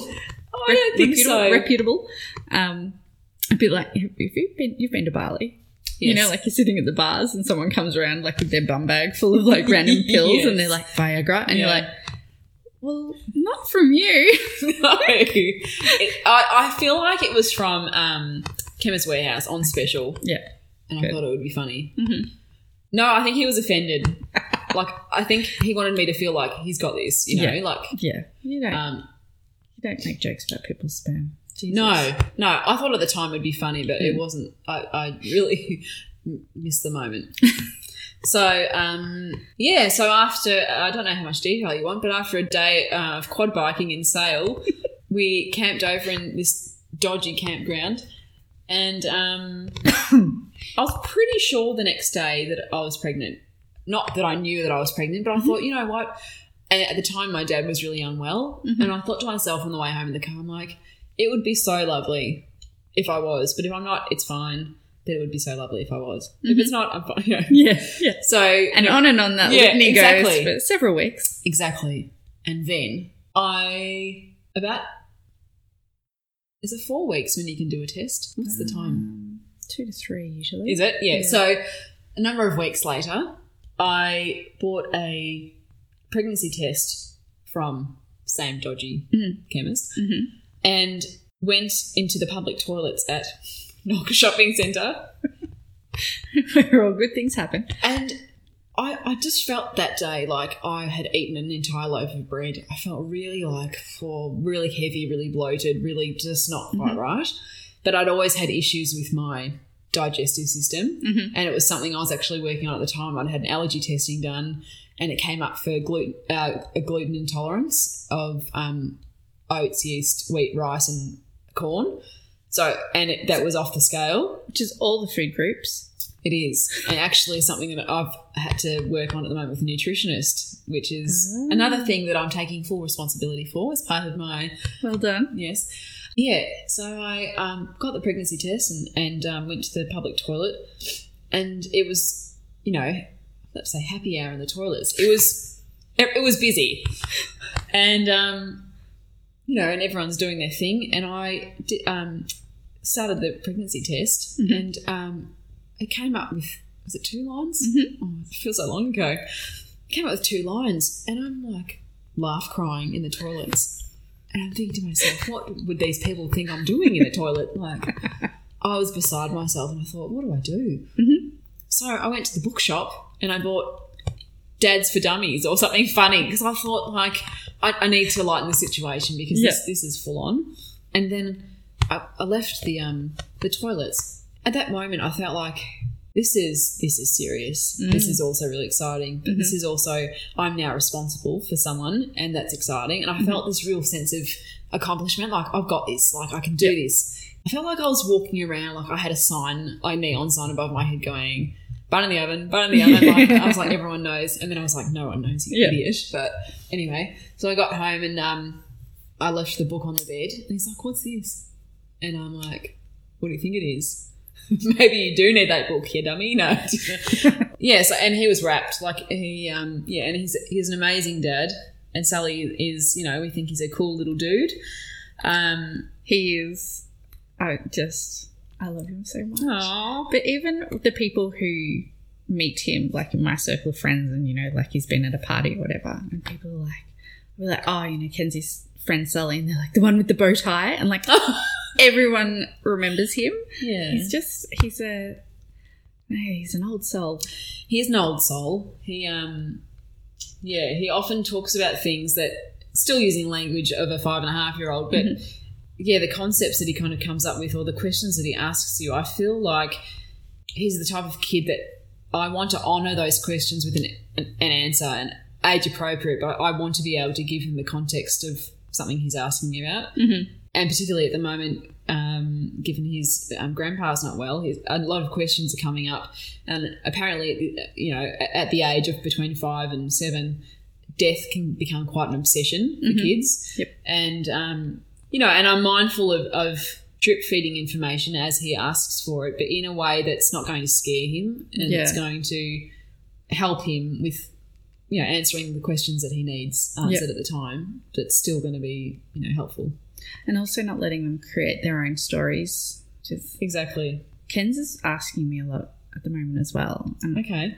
Yeah, and I don't know where it's come from. Obviously, you've got a context for it, but I, yeah, I don't know. She's just started asking me, you know, what happens when you die, and what what what do we become? And I've told her that we become nature. We Go back to Hmm. It's a beautiful answer. So she's like, but how do I be a rock? Oh, that's so sweet. I don't know. I'm going to have to really think about that because I don't think I've ever fully formed my beliefs around it. It's quite confronting when you kind of think about it. Um, you know, Sally said to me, he's like, when I die, and, and he talks about it in the sense that, that it's coming soon. He'll often talk about, and he's not afraid of death, and he talks about it in such a way, you know, when I die, you look to a rainbow and you'll know that that's me. And I'm like, trying to, you know, not absolutely fall on the floor crying. yeah. But it, it's so it's so beautiful and so amazing that their concept is so simple but so powerful. Yeah. Where do you Um, think you got that from? I Have don't- you said well- something like that to him? Yeah. So when um, I haven't said something like that to him, but when my dad died, my dad actually bought a seat that sits in my mum's garden, Mm-hmm. and it's this swing. It's an old rusted swing. You know, we call it the grandkids' chair because Poppy, who Sally has never met but Mhm. often talks about Mhm. and has spoken to at a playground randomly, like he'll just go, "I miss Poppy today," or "I," and it, it's it's quite random and, and never prompted. It's it's quite Yeah. interesting. Anyway, so um, one Christmas day, Christmas morning, we we're over at Mum's, and Dad passed away on Christmas Day. He he was sitting on Sally was sitting on Poppy's swing, and I took a photo and I looked back at the photo and there is this um, rainbow orb over Sally's head, Wow. and Sally sees that photo and he's like, "Oh, it's Poppy," you know. And I think that's the rainbow connection. So every time he sees a rainbow, he just, you know, and so now that's his kind of sim- symbolism around death is the rainbow, which is quite beautiful. Yeah. So that's the fact that he was talking about it as something that wasn't just for old people that that, that it was going to be for him or when I die would you be sad and um, I, I can see that it's becoming quite quite a topic that he wants to explore Yep. so I'm mindful of How to do that. yeah Yeah. Do you have fully formed, like, do you have a belief system that's strong around death? It's an interesting question. I, you know, my grandparents were Catholic and very religious, and we would often go to church with them. Um, and the reason that we did that was because they put us through schooling, and we felt like that was a way that we could not repay the favour, but I, we felt like we needed to show up in that sense for them. Yep. Uh, because they they were showing up for us in other ways. Yep. So I wouldn't say that I have a strong sense of believing in God, Mm-hmm. but I do feel peace when I go to a church because I feel like there is the connection to my grandparents there, and I know that that gave them great peace. Yep. But um, I wouldn't say that I'm religious. Okay. I feel really peaceful when I'm in nature. Like I, I find that that really grounds me, and I, I feel peaceful and calm. Yep. I feel like there are energies around you. Mhm. I feel like there are, whether they be angels or guardians, or I, I don't know how you'd explain it. I don't even know how I would explain it. Yep. But I, I do, I do feel like my dad is around a lot. Mhm. And actually, a funny situation happened. It was the, and I realised about a few months after, it was dad's birthday, the, the date that it happened the 6th of March. Mhm. And it was about 2 a.m. on the 6th of March, and I was asleep, and Lee was asleep. And our bedroom was right next to the ensuite bathroom. And my husband got up and walked around the foot of the bed and went to the toilet, turned the light on, and turned it off. But the door didn't open. And I said, I said to Lee, "Oh, can you? What are you doing in there? Are you okay? Are you sick?" Or, and then Lee was next to me, going, "What are you talking about?" I'm like, "Oh, there was what?" And I remember seeing or feeling or acknowledging something walking around the base of the bed and going into the bathroom. Wow. Those good tingles. And yeah, I didn't realize at the time that it was Dad's birthday, and he had died in the in the um, Christmas the December prior, so Yep. he'd been about what, three months. Yep. And so I don't know. I just yeah, I I, I definitely feel a, a presence. I feel his presence around. The amount of times that Sully brings him up, and it's often at times where we're not even talking about anything, and all Yep. of a sudden he'll just say, "Oh, can you tell me about where Poppy used to live when he was a little boy?" Or, you know, my dad wrote a book called um, "The Story of Benjamin Franklin," or the something. It's about a kid who grew up in New Zealand, and Dad grew up in New Zealand, um, and he would often spend time with his grandparents on their farm, on their pig farm. And um, so the story is loosely based around my dad as a child, his character. Mhm. Yeah, and so Sully will often ask about the story, or you know, ask about things that I don't even remember telling him, or you know, picking up to the, this afternoon he picked up the guitar that my dad gave me and started playing it, and I, I just I don't know, it's little things like that that just make me feel like there's something else going on. Yep. I don't know quite what it is. Yep. I don't want to get all woo woo on you. No, I don't mind a bit of woo woo. Yeah. So, Yeah. but I, I definitely feel there's, there's something there, and um, and I do feel a sense of, of peace at um, sacred places and pe- places that are sacred for other people. Mhm. Not because I necessarily believe in their God, but I, I just feel like no, if it's special to someone else, then Yeah. yeah, It's kind of that energy thing again. yeah, isn't it? exactly. It's like- yeah, Yeah. that's true. So I, I don't. I think I'm still trying to figure it out. Mhm.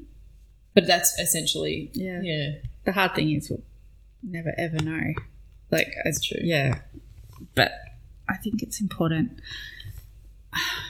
Says me who doesn't have a very strong belief, although I think we're probably fairly aligned in it. That there's there's something, there's energies. I believe that there is some kind of higher power. I don't believe in the institutionalized God that Mm. um, we're dictated about, but I do believe that there's just too much for it all to be a happy accident Yeah.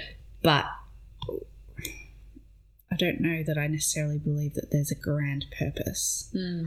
or yeah Mm. but yeah definitely in energies Yeah, I agree. Energy, and I think that spirituality is something that I'm really starting to explore a bit more too, and Mhm.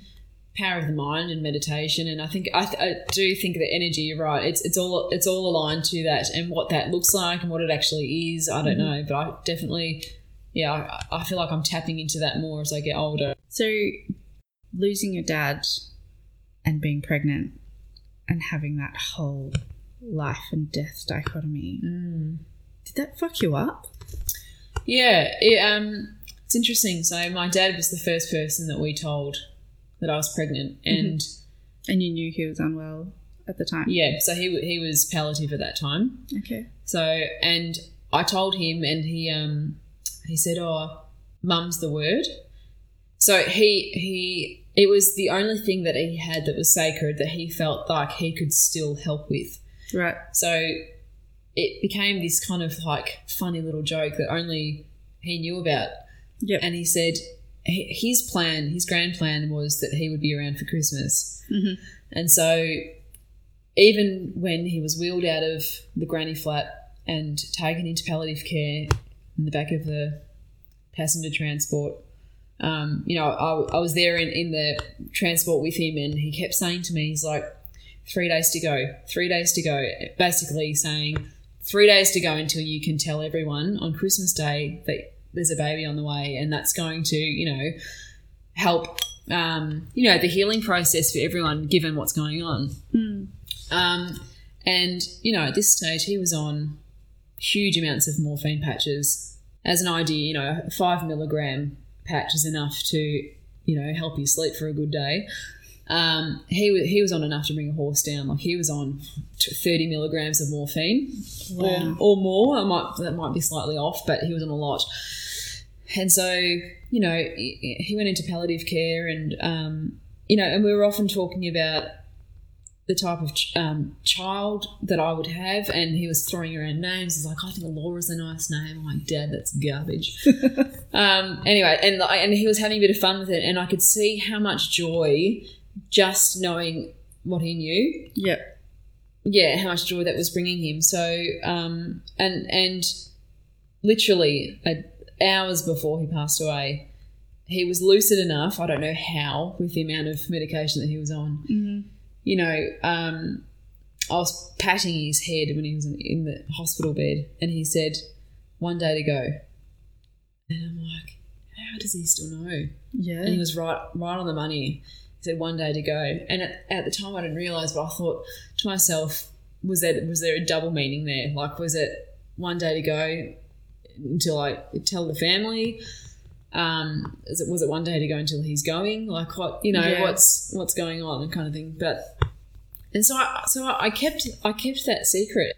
So um, yeah, so six a.m. on on Christmas morning, got the call from his sister who who arrived half an hour after he died hmm at the palliative care Bethlehem palliative care, and um, and I always had this feeling that I was going to be having a boy. I don't know how. I didn't know, but I, I felt like it was a boy.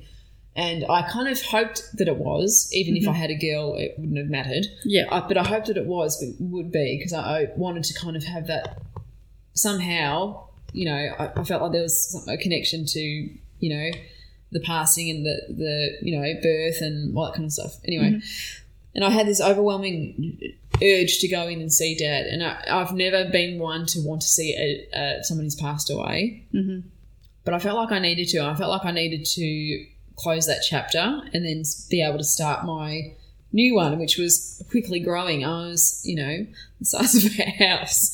I was having an avocado a day, like, and yes, Sully loves avocados. Oh, good. Um, Dad had only passed away in the December, hmm and it was March on our baby moon, so before I had Sully. Um, the re- that actually how we came up with his name. Um, so we, we were struggling for a boy's name. Girls' names were all over, but Yep. boys' names we struggled down. And um, you were in Hamilton Island on our baby moon, and I was in this stinger suit and pregnant and enormous.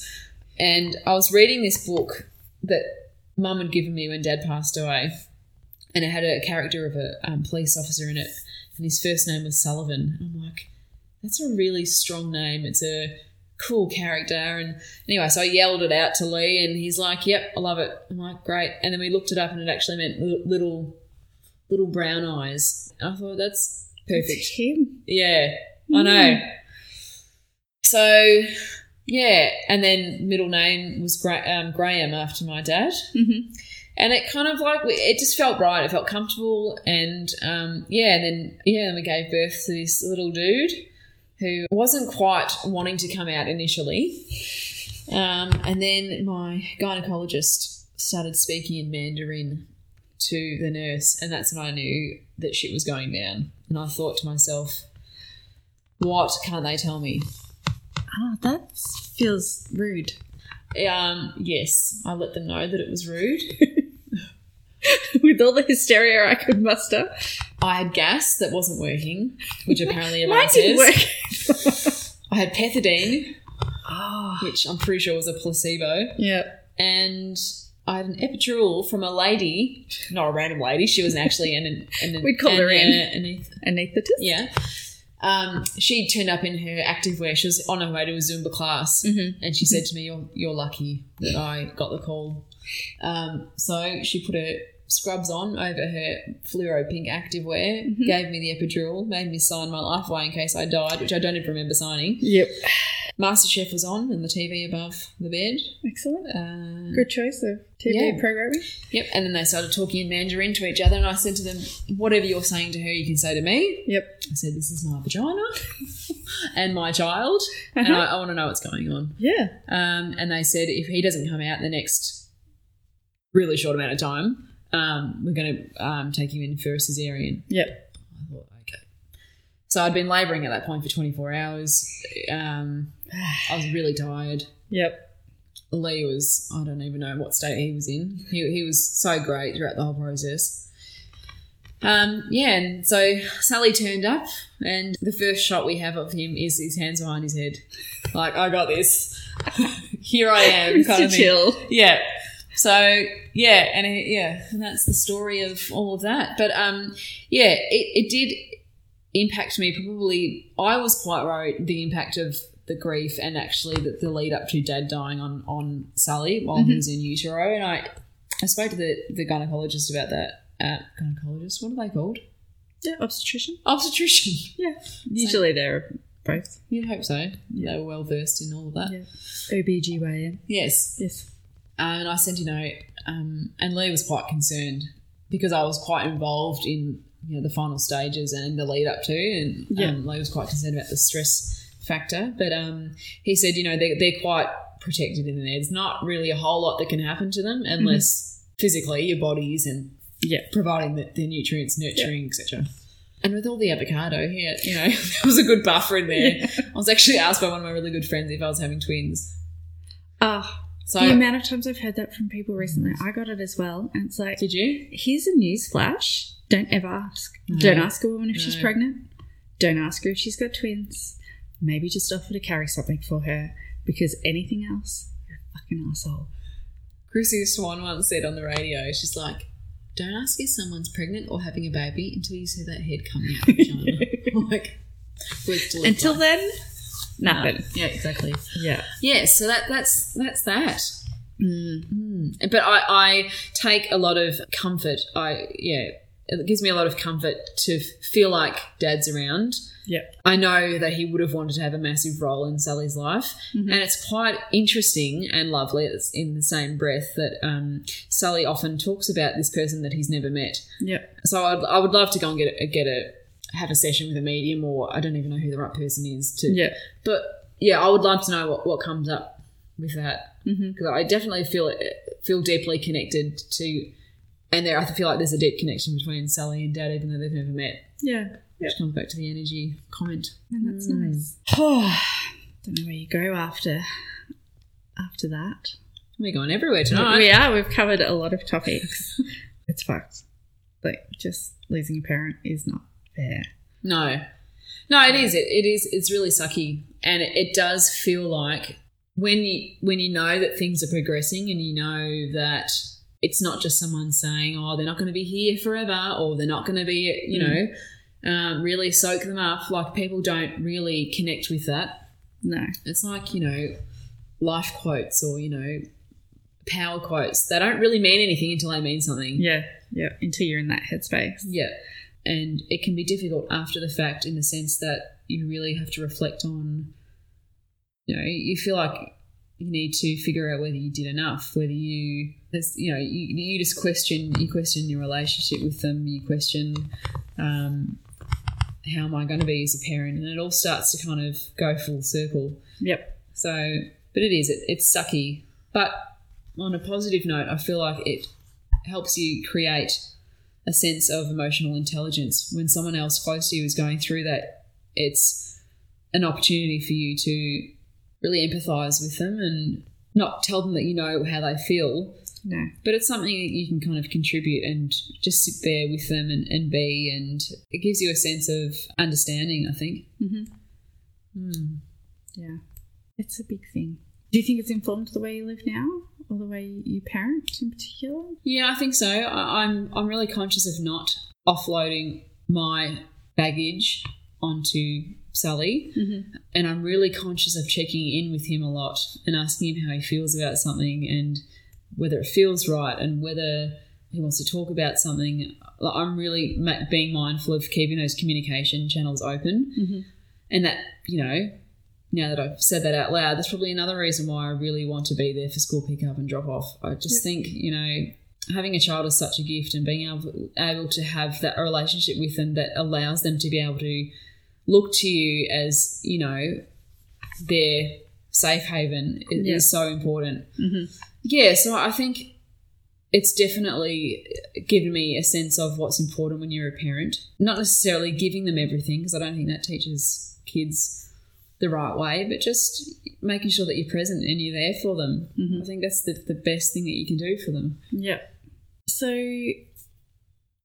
I did a, an exercise with my sister a while ago, um, and she ran me through a meditation practice. And in the meditation, we, you know, breathe deeply and lay down, and we had a really good think about where we would be in five years. And we had to think about where we were and what we were wearing and what the air felt like and what did we feel like. And um, I found it to be, I'm not great at meditation and I'm really bad at visualization because I spend the whole time worrying that I'm doing the wrong thing. People say, What's your favorite color? And then I sit there agonizing over whether I do have a favorite color. Mm. Um, anyway, that's my um, preamble.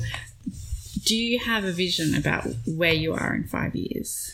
Five years. So my first thought is Sully will be ten and a half. And a half. And so is that grade six? Mm, grade five. Grade five. Where I would like to be, I mean, I would like to be I've had this I've always had this dream where I would like to be travelling Australia Mhm. in a caravan, which we plan to do in twenty twenty one. I imagine that would be for three to six months. We're not Mhm. quite sure yet. We're busily filling up the um, reject shop money tin. Um, but ultimately, I mean, I, I would like to be traveling. I Mhm. think. I think I would like to have the business at a stage where it allows me to open up different areas. You know, Bali and New Zealand, and and really nail and scale my current business model. I would like that time of my life to feel like I had a sense of freedom and sense of um, opportunity and be able to explore different cultures and do volun- and volunteering around the world and do giving back. I, I, yeah, I really want to focus on that aspect of travel. Mhm. But as far as what that looks like exactly, I'm not really sure. It, it's funny, like five years ago, I would have been like, yeah, I want a family and, you know, I want, want to get my business going and etc. But the next five years, I feel like because I'm doing work at the moment on being present, I haven't actually thought too far forward. Yep. Which, is not a bad thing. well, it's also something I should probably, you know, um, think about. Definitely want to be in business. Mm-hmm. Whether the business is um, the same as what it is now, whether it's something in addition to it, Mhm. um, I would like to run some kind of a social enterprise. I think eventually. Awesome. Mm. And I'm not sure what that's aligned to, but yeah, I, I think I'm, I'm leaning towards social enterprise, volunteering, travel, and and involving the whole family in that. Mhm. You know, when we spoke about traveling Australia, we wanted to be able to stop in at um, places, um, for example, drought affected farms, and and kind of be able to help them in Mhm. exchange for us staying there and, and give them give them a hand and that kind of thing. So and, and traveling around doing that and meeting different families and blogging about it and, and it kind of, you know, introducing these families to the rest of Australia and just doing something that kind of ties in a lot of the stuff that both Lee and I have done. I mean, Lee's very great with, with techie and with problem solving and Mhm. um, I don't know. I, I, I imagine that we not that we'd become nomads, but yeah, I think there's travel and volunteering on the cards, but I, I don't know how that looks that looks like. exactly. That's okay. Yeah, It doesn't have to be exact. what's your five year plan? When I did the meditation, Mm. I I was welcoming somebody in to a yoga studio and I was feeling relaxed and confident and very content. And the kids were outside playing in the pool, which we don't have, so we're going to have to get a pool. Yes, was it here? Was it? It was here and we had a yoga room. Wow. So, yeah, we'll see how that goes. But uh, I think that's probably as much as we need to cover today. I could probably talk to you for another several weeks, and we always, well, I always feel like that when it's like time to go. It's like, but we've only just scratched the surface. Thanks for putting up with me. Thank you for coming and being so honest. Oh, I that's really okay. Appreciate it. Thanks for having me.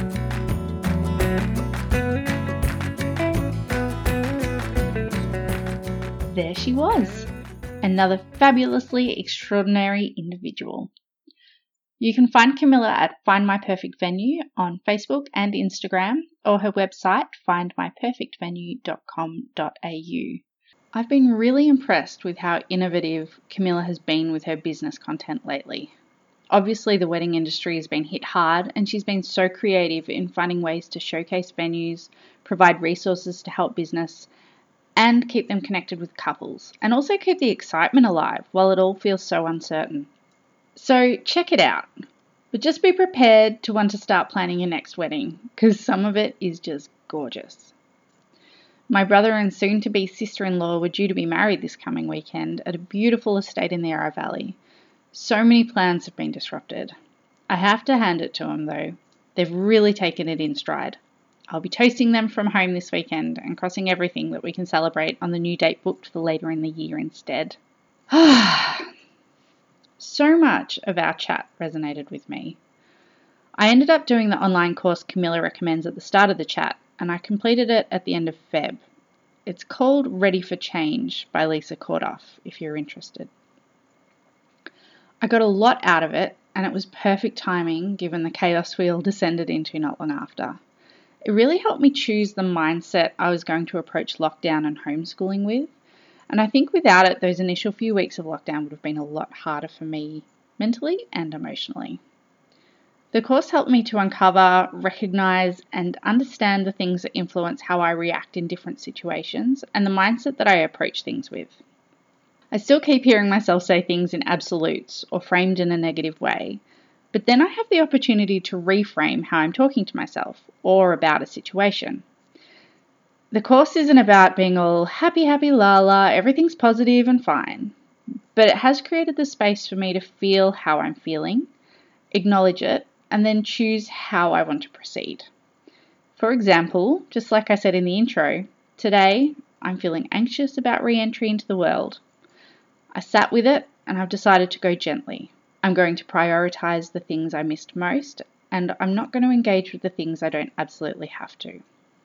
Speaking of acknowledging how I feel, did you hear the bit where I blithely talk about organising a first day of school cocktail party? As if I'd be so chill and calm, just taking another milestone in my stride? Well, that's not how it happened. I didn't even get into the classroom before I was a freaking mess. I had to face the wall to- just in case I upset Kenzie while Mick got her settled in with her buddy. And Kenz wasn't phased at all. She was like, See you, Mum, which just about broke me. And then Mick hustled me back outside where I ran into Camilla, who took one look at me and gave me a very long hug while I sobbed and then I kind of set Mick and Lee off too. That was a couch day, and my greatest achievement was an extensive online shop of knitwear, because I was very cold after that emotional release. I'm very pleased to tell you that Kenz and Sully both really hit the ground running in prep. They were actually seated together for most of term one until it was decided that maybe they were entertaining each other a little bit too much and they got some new desk mates. And now they have the ultimate desk mates us! Can we all agree to give teachers pay rises yet? When I told Kenz that she'll be back at school in a few weeks, she said that she misses Sully the most, and I can totally relate. He's an absolute rock star. I can't wait to have them reunited. I'm going to have to reacquaint myself with a schedule though. Being places in a certain time frame is something I've often found a little challenging. When we talked about our belief systems, about what happens when we die, I can't tell you how listening back to that conversation really made me realize how vague I am about it all. I really like a bit of spirituality chat, but I'm still really figuring out where I sit with it all.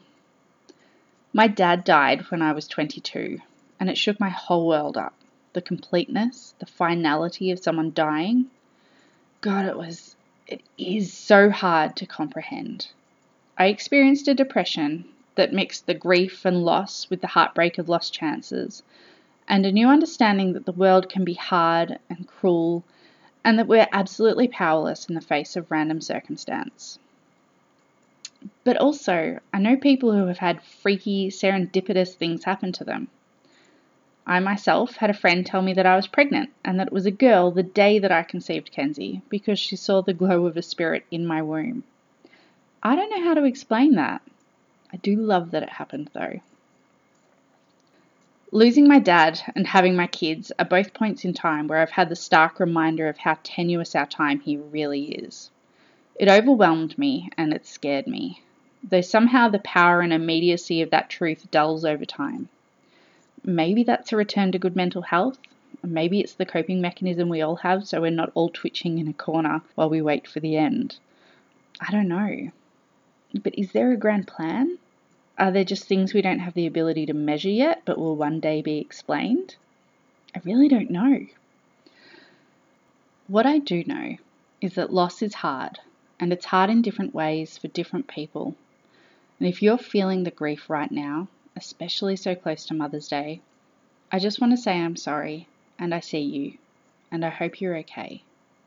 If you're not okay, that's okay too. But please reach out, please tell somebody, and make sure you're getting the help you need. Also, what we're living through is hard.